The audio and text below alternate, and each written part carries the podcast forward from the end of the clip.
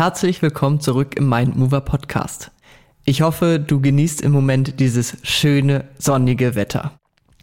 Für alle, die den Podcast noch nicht kennen und heute einsteigen, für die Leute würde ich gerne einen Post zitieren, den die Seite von osnabrück.de die letzten Tage hochgeladen hat. Auf Instagram. Ich zitiere, Du hast Schmerzen oder zu wenig Motivation, um deine körperlichen Ziele zu erreichen? Dann ist der Podcast genau das Richtige für dich. Für den Osnabrücker Physiotherapeut Jonas Fehrens Kohlhage haben die 20 Minuten Therapiezeit nicht für wichtige Themen wie Motivation und Aufklärung ausgereicht, was jedoch ausschlaggebende Punkte für den Therapieerfolg sein können. Daher erwarten dich Tipps und Erklärungen zum Thema Gesundheit und Bewegung, die dich zu deinem gewünschten Therapieerfolg führen können. Hör doch gerne mal rein, Doppelpunkt mind-move-motivation.de. Zitat Ende. Auch richtig schöner Text, oder? also vielen Dank auf jeden Fall an das Team. Schaut gerne mal auf deren Seite vorbei. Und heute geht es um Offenheit. Ein Thema, das mir schon lange auf dem Herzen liegt. Toll, dass du da bist und diese Gedanken mit mir und der Community teilst.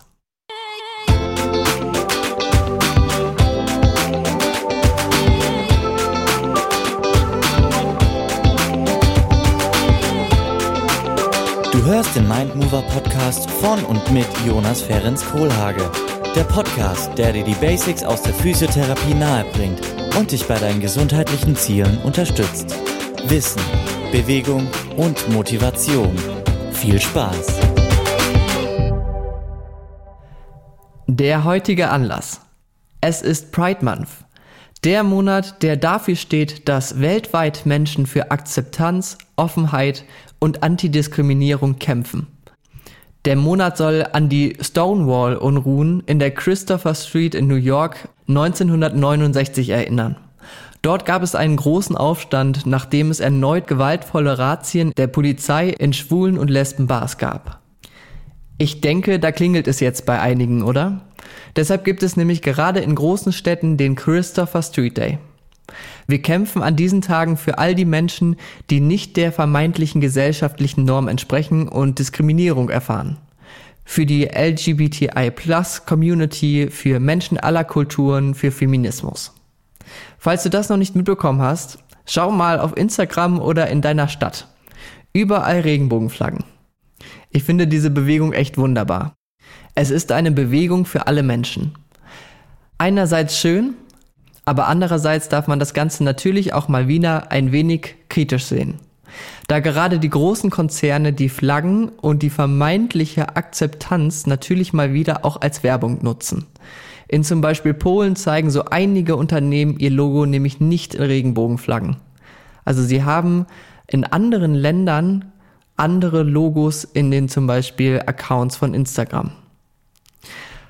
Sie ändern ihre vermeintlichen Werte von Land zu Land oder unterstützen zum Beispiel in den USA homophobe Gesetze mit mehreren hunderttausend Dollar.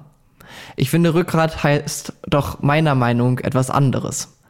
Aber schau da mal gerne in den sogenannten Diversity Index oder google mal gerne Pinkwashing. Also nicht Greenwashing, sondern Pinkwashing. Falls dich das näher interessiert. Es gibt so viel, was noch falsch läuft. Es gibt einen Gay Travel Index, eine Bewertung von Ländern, anhand derer Werte man sehen kann, wie queerfeindlich ein Land ist. Und vor allem, damit man einschätzen kann, ob man sich in Gefahr bringt, wenn man sich offen queer zeigt. Wenn du nicht weißt, was queer oder LGBTI plus bedeuten, gerne nochmal nachschauen und schlau lesen. In über 80 Ländern wird Homosexualität noch straflich verfolgt. Von knapp 200 wohl bemerkt. Und in etlichen Ländern gibt es die absurdesten Gesetze gegen queere Menschen und in sechs Ländern droht sogar die Todesstrafe für Homosexuelle. Solange das so ist und es noch einen Index zum Reisen braucht, und solange sich auch in Deutschland Menschen verstecken und jahrelang sich selbst leugnen, weil andere meinen, ihre Realität sei die einzig wahre Realität, darf man immer und immer wieder über diese Themen reden und für Gleichberechtigung kämpfen, finde ich. Man siehe auch zum Beispiel die Black Lives Matter Bewegung, äh, der Schrei nach Gleichberechtigung für Frauen oder die Diskussion um die Allianz Arena in Regenbogenfarben in den vergangenen Jahren. Es tut sich etwas, aber leider sterben und leiden immer noch Millionen Menschen aufgrund der Unterdrückung von wiederum Menschen, die eben nicht offen sind, sich nicht anderer annehmen, sondern sie verurteilen und diskriminieren. Deshalb lasst uns alle zusammenstehen und jeden von uns feiern. Happy Pride Month. So viel zum Aufhänger für diese Folge. Es geht also um Offenheit und Akzeptanz und natürlich auch den Bezug zur Physiotherapie. In der Arbeit mit Menschen und in der Ausbildung habe ich viele Krankheitsbilder kennengelernt. Es gibt viele Erkrankungen, die machen etwas mit uns. Mit unserem Körper, aber auch mit unserer Psyche. Mit unserem Selbstvertrauen und unserem Selbst. Und das Ding ist, keiner kann in die Köpfe anderer hineinschauen. Wir sehen zunächst immer nur das Äußere. Klar, vielleicht können einen noch die besten Freunde oder die Familie tiefer verstehen. Aber ansonsten hat jeder seine eigene Realität und trotzdem verurteilen wir viel.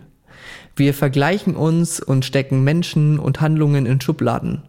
Und was wir auch physiotherapeutisch davon haben, wenn wir versuchen dagegen anzugehen und offen zu sein, darauf möchte ich heute eingehen.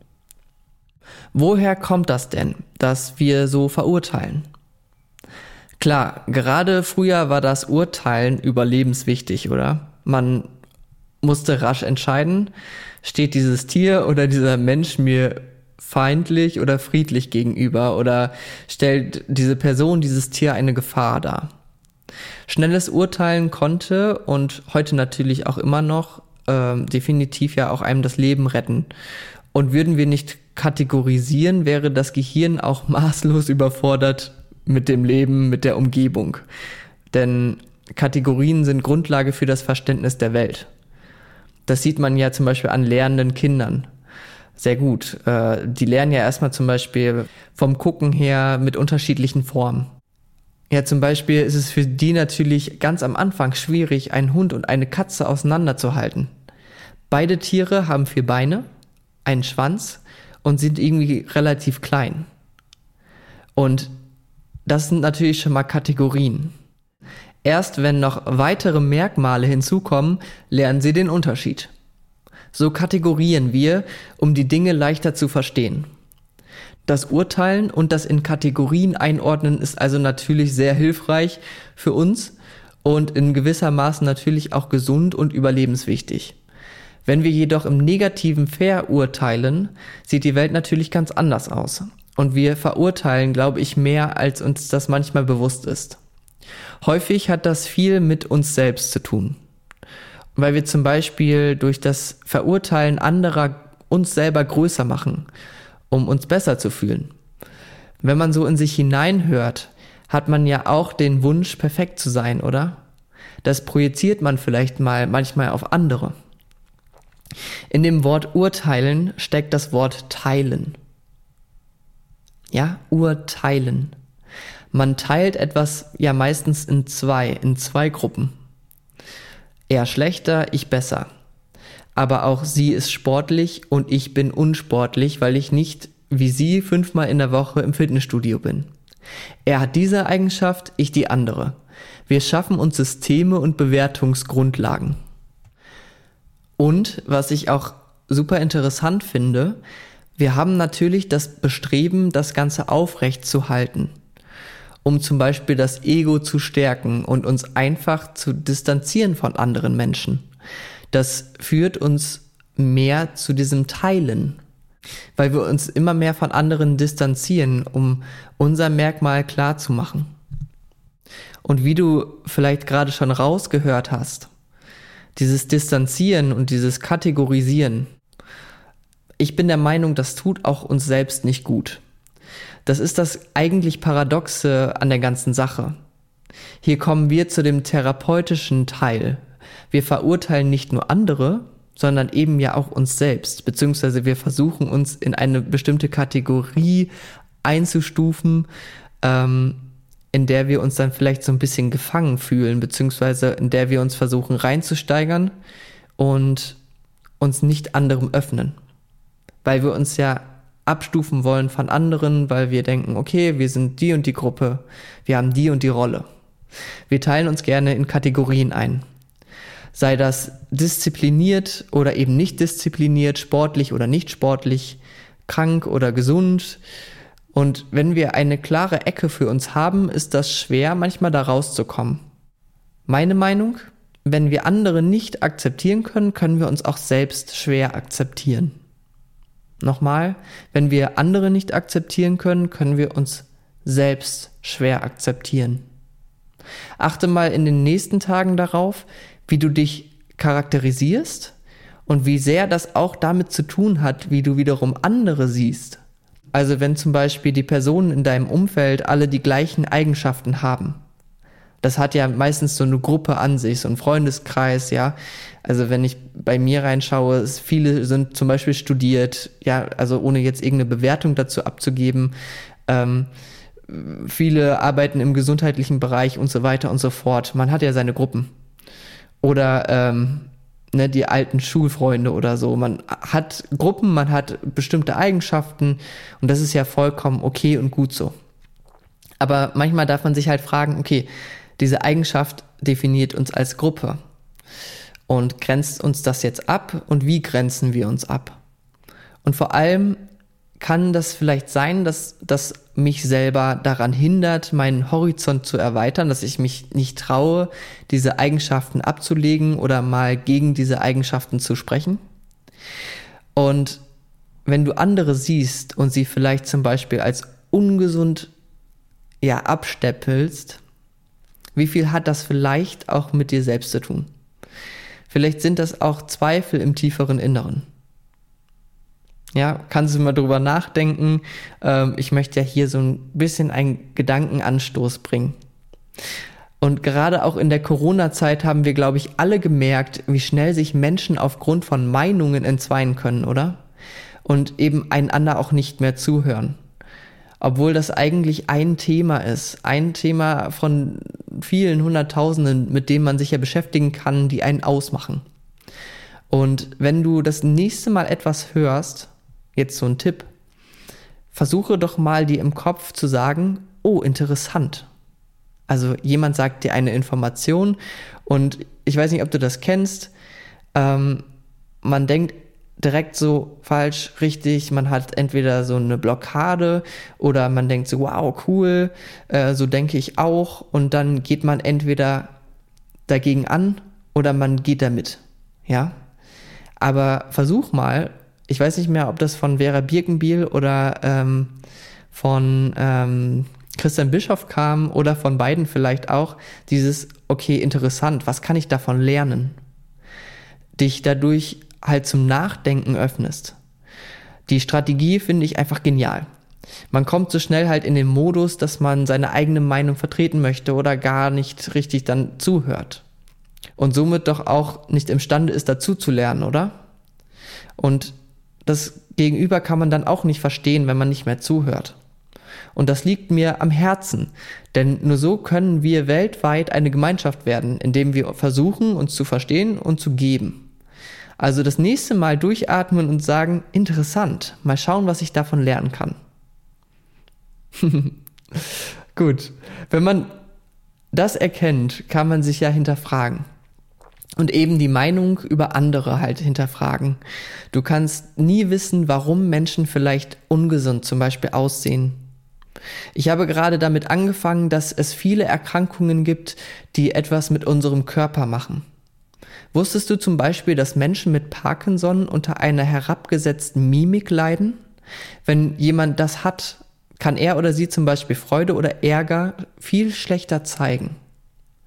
Treffen wir also jemanden, könnte es sein, wenn wir zu vorschnell urteilen, dass wir uns maßlos aufregen, ja, der Deutsche macht das sehr gerne, dass die Person nicht freundlich zurückgegrüßt hat oder so. Das könnte aber ganz einfach daran liegen, dass diese Person das gar nicht so gut kann. Ja? Viele Menschen, die so sehr gebeugt laufen, da sind meistens Erkrankungen dahinter. Das ist nicht unbedingt, weil diese Menschen ungesund gelebt haben. Genauso könnte es sein, dass wir über einen Menschen urteilen, der wie besoffen läuft.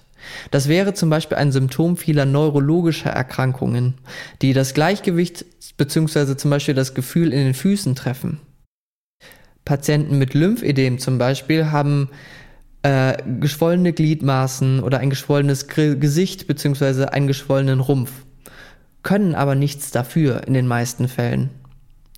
Und wo wir bei dem Thema Gewicht sind, Übergewicht, ja, das ist ein Risikofaktor für einige Erkrankungen. Aber ich frage mich häufig, wie schnell manche Menschen nur anhand diesen einen Merkmals meinen zu erkennen, dass sie selbst, als dünne Person zum Beispiel, gesünder leben als die Person mit Übergewicht.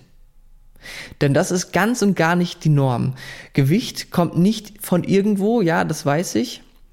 Aber dass eine Person mehr Gewicht hat als eine andere, das kann an vielen Faktoren liegen. Und dass manche Leute dünner sind, hat häufig leider eben nicht unbedingt etwas hauptsächlich damit zu tun, dass sie sich gesund ernähren oder verhalten. Du kannst vom Äußeren nicht darauf schließen, was mit einem Menschen im Inneren los ist und wie er sich sonst verhält. Und gerade die Menschen mit körperlichen und seelischen Erkrankungen haben ja eh schon mit ihrem Selbstgefühl zu kämpfen und manche Erkrankungen haben auch als Nebendiagnosen wirklich Depressionen. Und es ist mit Sicherheit auch nicht selten so, dass sie denken, andere könnten sie verurteilen. Und hier schließt sich ja wieder der Kreis. Ne?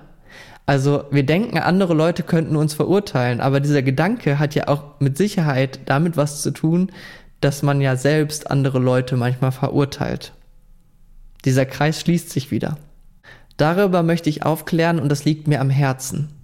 Bitte verurteile Menschen nicht zu vorschnell. Versuch sie kennenzulernen. Ich möchte, dass wir wertschätzend miteinander umgehen. Und zwar nicht nur nach außen, sondern auch im Inneren sollten wir uns immer darum bemühen. Wertschätzung ist übrigens immer auch ein wichtiger Teil des betrieblichen Gesundheitsmanagements im Unternehmen. Wenn man als Chef oder Chefin nicht zeigt, dass man die Arbeitnehmerinnen versteht, sie wertschätzt und sich mit ihnen identifiziert, dann wirkt sich das genauso auf die Arbeitseffizienz wie auch auf die Gesundheit der Mitarbeiterinnen aus. Mit meinen Vorträgen vermittel ich nicht nur Infos und Motivation, wir reden auch über die Akzeptanz. Schon mal eine Kniebeuge oder Sportübungen im Büro gemacht? Also wenn ich meinen Patientinnen manchmal Übungen mitgebe und sage, ja, mach die doch zwischendurch im Büro.